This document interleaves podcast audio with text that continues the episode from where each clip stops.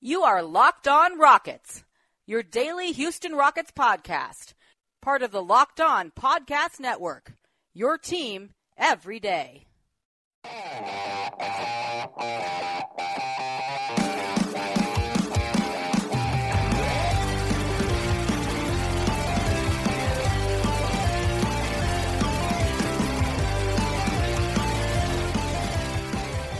And the news keeps on coming. Russell Westbrook, Tyson Chandler, and even former number one overall pick Anthony Bennett. The agreements are now coming fast and furious for the Rockets as NBA free agency enters its third week. So, to try and piece everything together, well, that's what we're going to be doing today here at Locked On Rockets, your podcast home for everything Houston Rockets basketball. As always, I'm your host, Ben Dubose, Rockets correspondent with Sports Talk 790, the team's official radio flagship in Houston. Today's show is brought to you in part by Hotels.com. Don't hate like your friend's trip.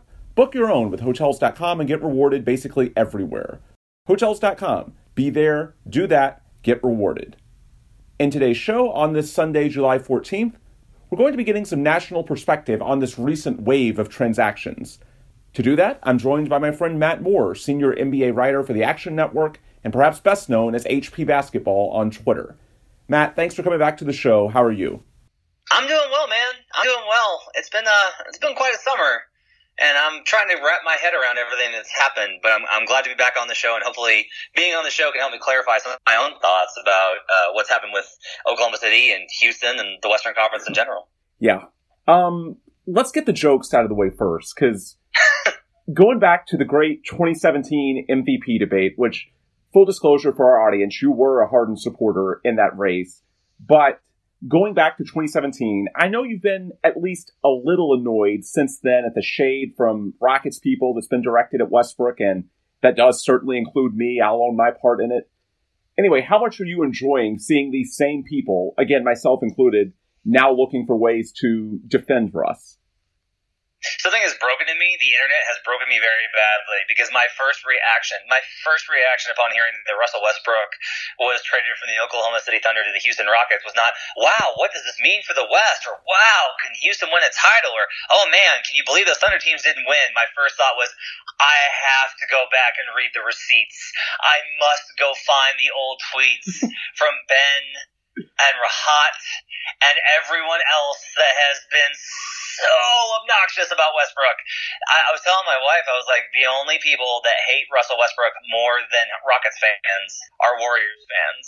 Up until about, oh, four days, five days ago, and now all of a sudden, no, instead he's a great player and a, and a worthy MVP and definitely part of the team. Um, it's been pretty amazing. The funniest part was that night, was seeing the initial reaction of, oh God, this guy I've hated, and then like, well, man, I love Chris, and then like the slow transition to, I mean, the Rockets are really good and we're really smart, and they wouldn't have made this move unless they they thought it could work. To by the end of the night being like, this can work, we can do this, this is to be fine. It's been incredible to watch the transformation. So you wrote a really interesting column about it on the Action Network, looking at how it could work and how it might not.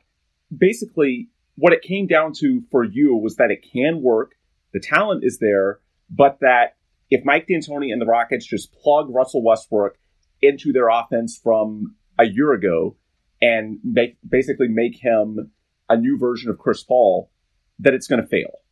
What are the things that they need to do differently to optimize this for Russ?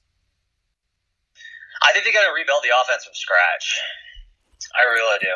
I mean, I just think when they trade for Chris, uh, I was initially like, oh boy, I don't know if this is going to work or not. But then, like, I talked myself into it pretty quickly. Um, and then, like, I talked to Mike D'Antoni over the summer. I was lucky enough to get a phone call with Mike, and I asked him about the whole process. And he's like, I'm not really honestly that worried about that. Like, these are two really great players. They're going to figure it out. I just got to not get in the way. And they did. It's just that Chris, you could Chris and Harden are similar. They're both brilliant passers. They're both efficient shooters. Um, they don't possess like otherworldly athleticism in terms of explosiveness. Like Harden's really athletic, but not to the rim. Mm-hmm. Um, like he's not just gonna like he's not gonna like jump from four feet out and dunk all everybody. Is my point. They're similar in a lot of ways, and so you could use the isolation offense in order to kind of like maximize what they were capable of doing.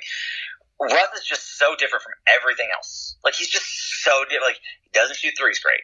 He does a healthy amount of mid range stuff. He isos, but he also likes running pick and roll. That's his bread and butter. I don't think they have to start necessarily from scratch in terms of like they got to build some sort of weird. It's not like adding like Nikola Jokic or Karl Anthony Towns, but it is like I think one of the things is they transitioned away from okay, we're going to run Harden, um, Capela pick and rolls 50 times a game to uh, we're going to run Harden, Capela pick and rolls like 20 times a game, but mostly we're going to use it to get ISOs, and we're mostly just going to isolate all the time. I think if they just go back to we're just going to run spread pick and roll. Um, we're going to play up tempo. I think that's one of the biggest keys. Is like they got to play. I I firmly believe they got to play more up tempo. James should be able to do that because he's not going to have the offensive load that he has had the last two years. Because uh, Russ has got to get touches and Russ is going to get shots. So like that should allow him to be like, all right, let's let's get up the floor just a little bit. Um, I don't necessarily know that you got to go full on fast pace, but you do at least have to give, do a little bit more up tempo. And to be honest, that's been one of Russ's problems too. Is like Russ is either in a fast break or he's walking the ball up. And like there's got to be a medium ground there of you got to play up tempo. You got to get a little bit more motion into the offense so that's not Russ throwing himself against a four player brick wall trying to find a shooter and that you can find a, a few more deviations, a little more subtleness, a little more nuance in the offense. This is good, just going to be a lot more delicate, I think, than Harden and Chris were. We've already heard Harden, courtesy of Jonathan Feigen of the Chronicle. Apparently, he told Daryl Morey and the Rockets Brain Trust in the days leading up to the deal that he was more willing to work off the ball with Russ. Now, I know words are one thing, actions are another, but at least his head, his heart, they're in the right place right now. As far as Russ, what differently does he need to do? I think a lot of it with, with Russ is going to be um, balancing out. A lot of it just this, this is like real simple, um, point blank. He's just got to take fewer dumb shots. And I wrote a whole thing last year at midseason about how it was called, it was titled "Russell Westbrook is not having the season you think he is." Uh, he had one of the worst shooting seasons of any star. He had the I'll say it, he had the worst shooting season for a star player in NBA history. Like that's a fact. Like he just he did. He had the worst shooting season for a star player in NBA history. So there's definitely like that's a pretty low bar that he's going to get above. But the other thing is he would have these stretches where he would defer to Paul and he would enable the, the, offense and he trusted Jeremy. And in those moments, the Thunder offense really did tick up into being something efficient and powerful. And that's when I really started to be like, like this team could be great. But Russ would always have these moments where he would backpedal. Like he would just like fade back, back into it. The biggest thing is like late in games, this is actually a really interesting question. So Mike is always D'Antoni's always always coached like you got a shot, shoot it. I want you to shoot it. I just don't want you to be afraid. You miss it, I don't care. Miss it again. Miss it 50 times, don't care. I want you to shoot it again. Raja Bell's talked about that. And that was in Phoenix. Um, but it's not like the Rockets have been gun shy, right? Like if they catch the ball off of a Harden pass, like you gotta get the shot up. So on the one hand, that confidence may empower Westbrook, and maybe that does something and raises his percentages. But Russ just has a very bad tendency to be. He always goes for the hero shot. He always goes for the kill shot. He always goes for the big shot. Him and James both do. And I think that having two guys on the floor at the same time in a four point game with 220 to go is really dangerous. Like that's the biggest thing because he's gonna have to manage that. Um, I can't expect Russ to do a lot of things that would help. Like if Russ were to screen more, on and off ball, that's going to make a revolutionary change in the offense. Everything gets better then. I can't expect Russell to do that. He's never done that. He's never wanted to do that. He thinks that's beneath him. I have zero faith that he'll do that. Um, I can't believe that Russ is, fundamentally going to become more of a catch and shoot drive kind of guy. Uh, I think that that's a little bit weird for him. He's used to basically, if I don't have the ball, I'm going to disengage. I got to see if he can do anything else. Like this is one of the benefits of Harden is like Harden is willing to do other things and is able to do other things. They're not crazy to him, and he's a little bit more flexible. Like his just play style, just and his skill set enables him to be a little bit more flexible. And it's a credit to him, honestly, that he's like willing to say, like, yeah, I'm, I'm willing to play a little bit more off ball. Like, this is a guy that's been second MVP or first through the last four years, and for him to be like, yes, I'm willing to take a step back, is an incredible show of sacrifice. Um, the question is going to be like, is Russ willing to meet him halfway? Can Russ me. This has been the big thing is we think of Russ as like as if it's a choice, and I've talked to coaches that have been like, I don't think it is. Like this is just how he's wired, man. Like this is what he took over, and it was like his team. Even though Durant was there and Durant was the best player, it was Russ's team because like Russ doesn't know how else to play. So the question is like, where's his head at? How does he feel about it? What's he willing to do? These are all things that we don't know the answer to that are really crucial for de- determining how high Houston's ceiling is going to be next season. We're on the phone now with Matt Moore, senior NBA writer for the Action Network. This is Locked on Rockets. I'm your host, Ben Dubose. Matt, one of the more encouraging things that in your initial research that you've dug up is how much of a correlation there might be between just his truly woeful shooting numbers and injuries. For example, last year, the first two months of the year, it was after he had the scope in September. He missed training camp, had no preseason. After the All Star break, he was at 34% from three, which, while not good, it's not just woefully bad. It's not Corey Brewer. And the two years before that, his catch and shoot numbers were at least passable. Obviously, in Houston, Daryl Morey thinks he's going to get more open looks than he ever has before. They don't typically give many red lights, especially to their guards. Just curious, when you look at the numbers, is there hope that, especially if you get in better looks in Houston, that his shooting can possibly get to a passable level? Yes, um, there's actually there's actually a pretty fair amount of information that says that uh, as a spot up shooter, he can be decent. Like he was good in 2018. Uh, he was good in 2016, I think. Uh, no, 17, and then 16 he was he was really bad. So it's been like off and on. Like he has the capability for spot up shots to be pretty good. If he were to embrace that role, it, it would actually be really interesting. Like Russ, I think I have a lot of confidence he can hit catch and shoot knockdown shots, uh, especially if he's got a higher energy level because he's not having to do everything all the time. I think that there's a high capacity for him to be able to do that. Um, you mentioned the injuries. That was something I didn't really think that it was going to bother him. I was like, look, I've I've done this long enough. I've seen a million guys go through arthroscopic. They come back and they play. It's no big deal. And a friend of mine, Jared Dubin, who works at 538, was like, no it really does. Like there's there's a downtick in production. If you go look, like anybody getting the knee scope, like it's gonna it's going to impact them. I was like, no. So I went and looked at, at like the research, and then somebody actually did a study, and it showed that 14 months after having your knee scoped, NBA players saw a decrease in efficiency, particularly in field goal percentage. That was the number one area that they suffered in. Um, what got lost last year, as part of the article I talked about, was that he actually had career high numbers at the rim. He was 67th percentile last season at the rim. He was finishing layups that he had missed the year before in 2018. That's a really promising sign. For all the talk of like, oh, I don't know, is that is diminishing athleticism? Russ is finishing layups better. It might honestly be a good thing for him that he slows down so he can finish a little bit better. And so if, if he just this is one of the reasons I think everyone was like, "Oh, Morey ball is not going to work," and I was like, "I don't know why you would think that." The two things Russell Westbrook wants to do are dunk on you and shoot over you. Those are the two things that he wants to do. Now, I don't know if the former is going to work. If he's just dribbling into threes, that's bad. But if he takes all of the threes that he takes off the dribble and he migrates those to, I'm going to get catch and shoot shots. I feel confident I'm going to get those shots. Like I know my shot number is going to be a little bit decreased, but still be high enough for me to feel okay about it. Like there's no reason Russ can't be really good in that capacity. Like that's an ideal scenario is that he keeps his finishing numbers at the rim. He adjusts to having all that shooting around him, and that enables his assists to go where they need to go. That's one of the things I'm really interested to see is like Harden's assist numbers have kind of dipped lately. Russ has been top three in in in assists like the last eight years. Um, how does that balance out with each other? Because you have one of, in my opinion, James Harden is the best passer in the NBA. I have a hard time explaining this. Russ is a great assist creator. He's not a great passer. He's genuinely awesome at delivering passes to specific functions that are impossible to guard. Like he's going to draw the defender and he's able to dump it off. Like Clint Capela is going to get so many easy ones coming out of the dunker spot if he's still on the team. Like he's going to be like he's going to have a high level. Um, Russ is able to pass to certain spots on the perimeter really well. Not all of them, but the ones that he passes to, he passes to really well because he understands certain functions. Harden can make any pass on the floor. So, like, finding that balance between them, I think, is going to be a really interesting thing to watch.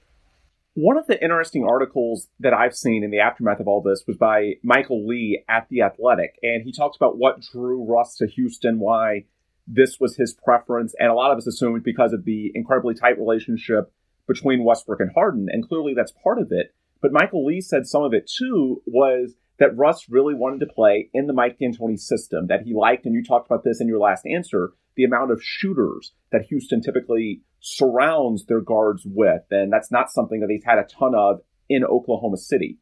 Do you buy that this system is a lot better for him, at least offensively, than what he's been the last couple of years with Billy Donovan? Ooh, I think like a lot of things with this, it's going to go to an extreme either way. I think the reason he wants it is the reason guys talk about loving playing for Mike. Uh, I talked to Wilson Chandler a lot about this. Like Wilson Chandler has always wanted to play for Mike D'Antoni again. I, I was honestly surprised when in free agency he didn't go to Houston because that's how much he wanted to play under Mike D'Antoni again. Uh, Wilson told me he was like, I've never played for a coach that made me feel as em- empowered to shoot. Just you're Mike's never mad at you for making uh, an offensive decision. Like even if it's like like so many coaches are like, "What are you doing? Get the ball to our best player. What are you doing? Run the set." Mike's just like, "Nah, you thought you could shoot it. Shoot it. I'm on that." Like he believes so much in the principles and in empowering players, it has a real effect on guys. Now we haven't seen those percentages in Houston. I think because of the volume, right? Like there hasn't been just like a lot of crack shooters in Houston. Houston hasn't been at the top of the ranks in catch and shoot numbers um, in terms of percentage. They've been obviously there in volume, and that's probably like the drag. They're trying to figure out like Mike makes shooters more confident, but they haven't actually shot better in Houston but they've shot so many more. Yep. It makes you wonder if like there's a correlation there that we're just kind of missing. I think that a lot of it is like Russ knows that he's there's not. I mean, for a guy that that whose entire motto is why not, whose entire life is built on I do what I want. A Mike D'Antoni system that empowers players to do what they want, I think, seems very freeing to him. Um, I think that Billy Donovan was always trying to run a system built for Russ. Like this needs to be emphasized the Oklahoma City Thunder did everything they could to build around Russell and make the entire team what he needed. And you can say, but they never got shooters. They tried. They were unable to generate to bring in the guys that they wanted as shooters around Russ. But they built the offense around him. However, within those constraints, Billy's the kind of coach that's going to say like, that's not what we do. Like we, this is what we do. A little bit more disciplined. So the question is, does freedom make his numbers go up because of confidence? Which uh, Russell Westbrook with more confidence is a terrifying thought. Um, or does that make him sloppy? And then on top of it is like I this is the one thing I don't know that the Houston guys are going to have to answer. I just don't know what what role Morey Ball plays in all this. I don't know what role their belief. I know that they've always said they've been adamant over and over again look, if the mid range is the most efficient shot, that's what we're going to go for. With Russ, though, you can definitively say it is not. His two dribble jumper is the worst shot in his arsenal. It's the worst shot that Russ has is his two dribble jumper, particularly from range. Okay, so my question is, I don't know what how much Mike's going to be like. Mm, we don't really want you to take that shot there, and what Russ's reaction is going to be to that. Um, these are the kind of things that I think are concerning. Is like what are Mike's expectations? And if he has no expectations and he's just like, that's Russell Westbrook, he can figure it out. Well, then you're in the same place Oklahoma City was, in which hmm. Russ just did whatever he wanted, only he's doing it next to Harden. And maybe that's a good formula because the Thunder won a lot of games, but OKC's defense was always better than Houston's. So, like, that's to me is like the crux of the tension is is it going to be a good thing to empower Russell and to what degree and to what end and how is he willing to work within what they want. I do want to ask you a little bit about the defense. Clearly, it's going to change some in Houston. You have Elston Turner as your lead assistant, effectively your defensive coordinator, in place of Jeff Bzdelik. In terms of going from Russell or from Chris Paul to Russell Westbrook, obviously Westbrook is a better rebounder, and that's something that when you look at their decline from 2018 to 2019, Russ, in terms of the defensive rebounding presence he provides, that should help you. However, aside from the rebounding, clearly Chris Paul has a much better defensive reputation, even at age 34, than Russ does. Over his career, Russ has been known as something of a ball watcher. With that said, you pointed to a couple of numbers the last couple of years that suggest that maybe Westbrook has taken some strides, that he's not the liability he was, say, in that 2017 MVP season. Just your thoughts on if he's better now defensively, Russell Westbrook, than he was two or three years ago. Short answer is yes, is that he's better than he was in 2017. He's not as good as he was in 2016. Okay. Um, and this year, I think that he was better than he was in 2018. So I think that like there was there was an apex in 2016 where he was really good, uh, and then a slide the last two seasons, and then in 2019, I thought that he was really really, really good. Um, he's given better effort on closeouts. The numbers haven't been there to show that that's been an impact, but he's just stayed closer. He hasn't gotten lost off ball as much. Um, he's like a lot of guys, kind of like Harden. If you engage him off ball, it's going to work out badly for you. He's got quick hands. He's got great athleticism. He doesn't like being challenged. He takes it as an affront. Um, we're seeing this with a lot of the star players. That basically it's like it's not that you could just like ISO them and then go around them. Like that's Steph. That's Steph's liability, right? Um, it's that if you take him off ball, they just don't engage enough. Yep. And Russ, I think, really engaged last year. He engaged in the passing lanes. He played within the system. Uh, he gave really good. Like the effort was there, and that that mental effort to be able to make a play. Like this is something I've talked about with players. Like I asked Andre Iguodala once. I was like, everyone says that it's just effort. Is that true? And he was like, yes. He's like, he was like, it's mostly effort. And he said, but the difference is that everybody thinks it's just like, how hard do you try? And it's more of how hard do you focus? Do you do you make the decision? I'm gonna, I am going to try and run out and make this play. Uh, I am going to run out and make this closeout. I am going to make this first step and make sure he can't get around me.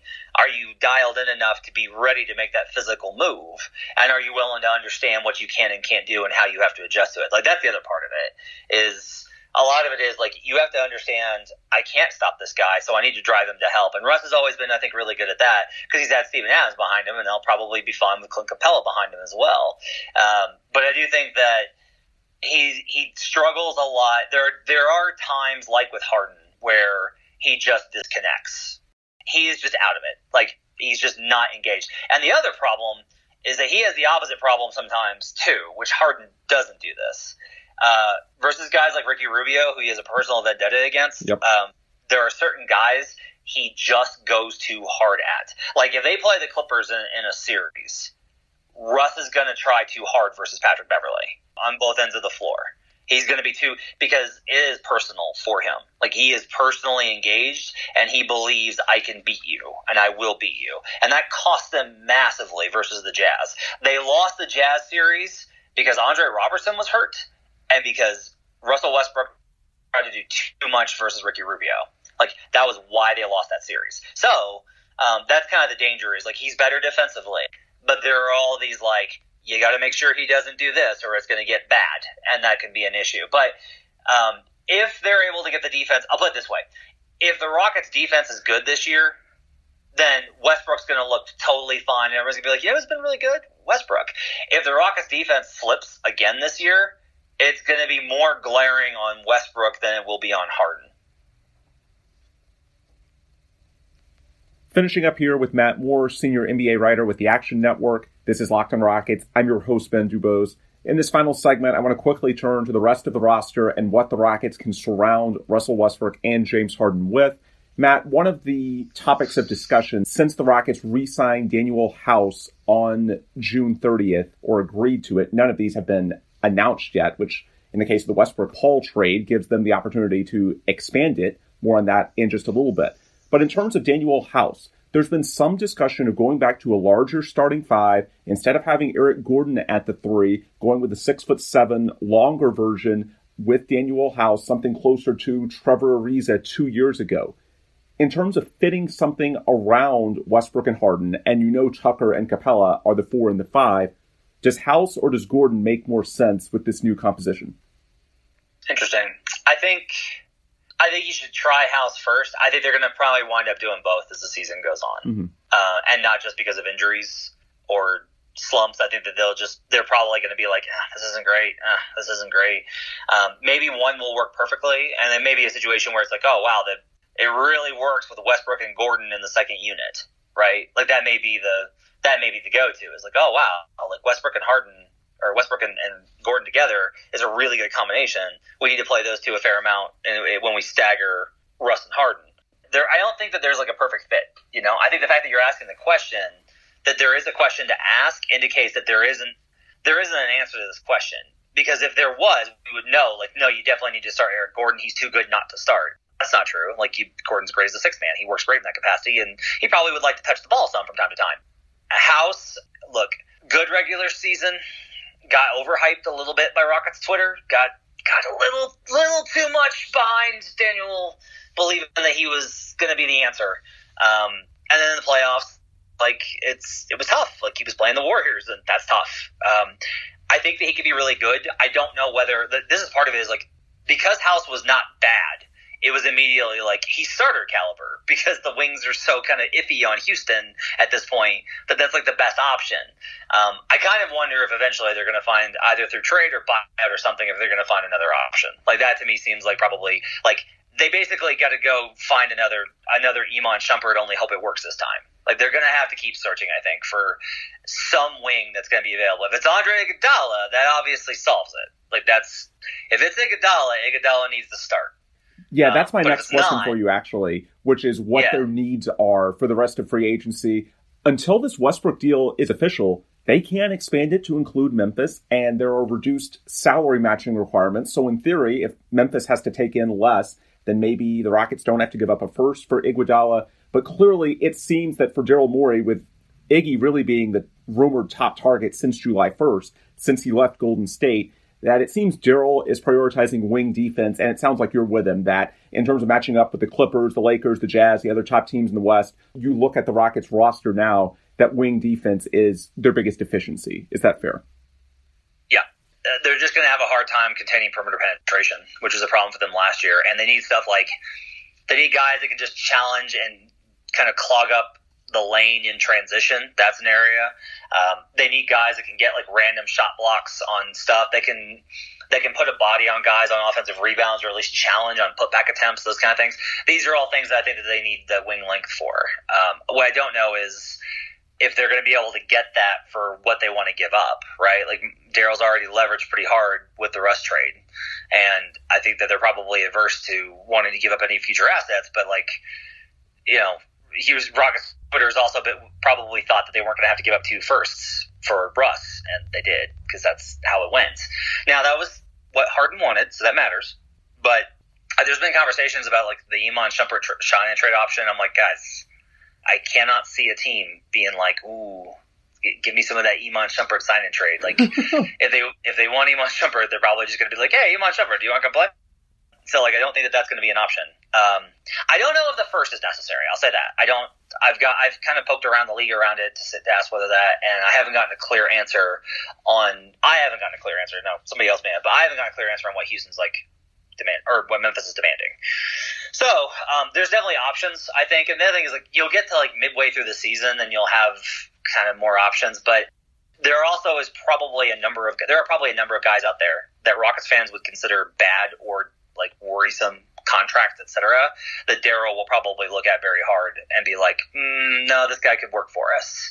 Um, and if if Daryl has always had a better way of, of analyzing what's best for the team than most people, so I have a lot of faith that if they get to that point, that Morey's going to find a way. Uh, uh, and I do think that may end up including the first, but if not, then I think that they'll be able to still uh, get something quality by the end of the season. I expect them to do better this season fishing for wings than they did last season. And for clarity, when I mention the first, it's not so much that Memphis could command it for Iggy. That remains unclear. I mention it specifically in the context of Shumpert because you're right. No one is chomping at the bit to give Iman Shumpert a $12 million salary, even if it's just for one year. And the last few years are non guaranteed. So when I mention the first, it's actually to compensate for taking Shumpert that's what you have to do. Because yeah. I agree with you. Other than that, no one is going to be saying, "Hey, let's give double digit millions to Iman Shumpert just because we can." That type of thing. So yeah, but I think I think even then though, you know that Houston's going to be pretty good next year, right? So you're and their their long term assets are already leveraged. So what you're basically saying is, will you take Iman Shumpert on for 12 million on your books when most everybody is within range of the cap? Um, in exchange for a first round pick that's probably going to be 22 plus. Okay. Now, this this draft's better, so that may be the case, right? There may be a team that's like, oh yeah, we'll do that. That sounds good. Um, Atlanta in particular, I think would be a team that would be like, yeah, that sounds good. Uh, but I don't know what they have left to offer in return. So that's kind of the, the key is like finding those, finding the slots to all match up. I think is going to be kind of tough, but they do have another two months to figure it out. Uh, and I feel pretty confident they'll, they'll probably at some point during the season, like I said, I think they'll solve their wing issue. And that might be one reason that the Westbrook Paul trade is not official yet, because this is an opportunity for Daryl if he can find the right fit to be able to bring something in salary wise without having to send out Iman Shumpert. This could be the one opportunity. Matt, last question for you. The two guys on Friday, other than Russ, that they did bring in, or at least reached agreements with, Tyson Chandler Anthony Bennett. Bennett obviously failed number one overall pick in 2013. They're giving him a non guaranteed invite to training camp. At the G League level last year, his shooting numbers were really good, showed at least some promise as a stretch big. Tyson Chandler, I know he started well with the Lakers, seemed to run out of gas as the season moved along, although the Lakers had a lot of other injuries as well. Just curious your thoughts on those two, especially Chandler, because I know you watched the Lakers a lot more than I did. Not sure how many G League games you watched with Anthony Bennett, but are either of those two potential uh, rotation players for Houston next year? So the Anthony, I think the issue is uh, there's two there's two things with Anthony. One, well, they're both mental. That's the thing. Is they're both they're honestly both mental. It's, can he get past the damage that being a number one pick that failed does to you? Because it just very few guys recover from that. Um, the list is very short of guys that have had his kind of career turns that have come back and been a rotation guy, just even in the league. It's just tough to deal with. And then two, uh, he was always a guy that there was questions about like how much he wanted it. Uh, mm-hmm. Now he's look, he spent the season in the G League you do that if you're like, no, no, I really, I, I screwed up. I really want to stay in the league. I cannot squander my opportunity. So that's a good sign. Um, right. And he was able to do that because he had his rookie contract, but still, like, that's a good sign that he was willing to put in the work. Uh, but that's my big thing is like, look, we can talk about the basketball stuff, but we got to figure out whether or not Anthony's like able to play, whether he's able to be, to mentally handle the NBA, which like, for the record, I couldn't. I couldn't handle that kind of pressure and pressure and even a little bit, even if I could do the the physical stuff. So I think that there's we gotta see whether he can do that before we talk about the physical stuff. Now with Tyson, uh, I just tend to think that like he can give you what Nene gave you last season. I think that there's a good chance he gets through it and doesn't have as many injuries. I think that he could do just enough to be able to provide what they need. Like I think he can do enough, and I think honestly, like part of it also is he'll be very well liked in the locker room.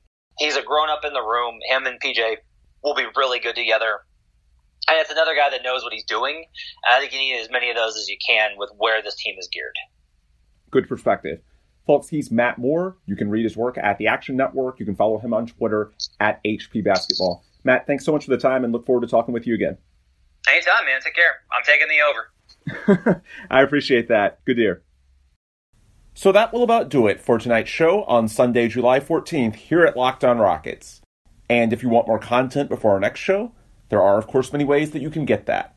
First and foremost is Twitter, where I'm on there at Ben Dubose. Matt is on there at HP Basketball, and the show is on there at Locked On Rockets.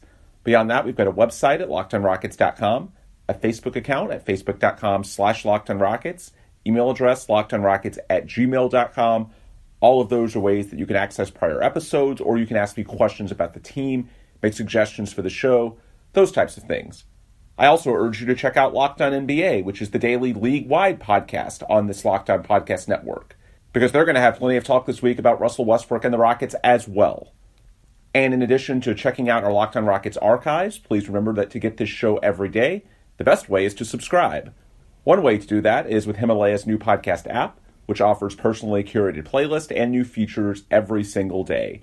You can also listen and subscribe at Apple Podcasts, Google Podcasts, Spotify, and more and I encourage you to do so and to leave five star reviews wherever you can. And when you get in your car or you go to the gym, you can even tell your smart device to play podcast Locked on Rockets and listen to our most recent episodes that way as well.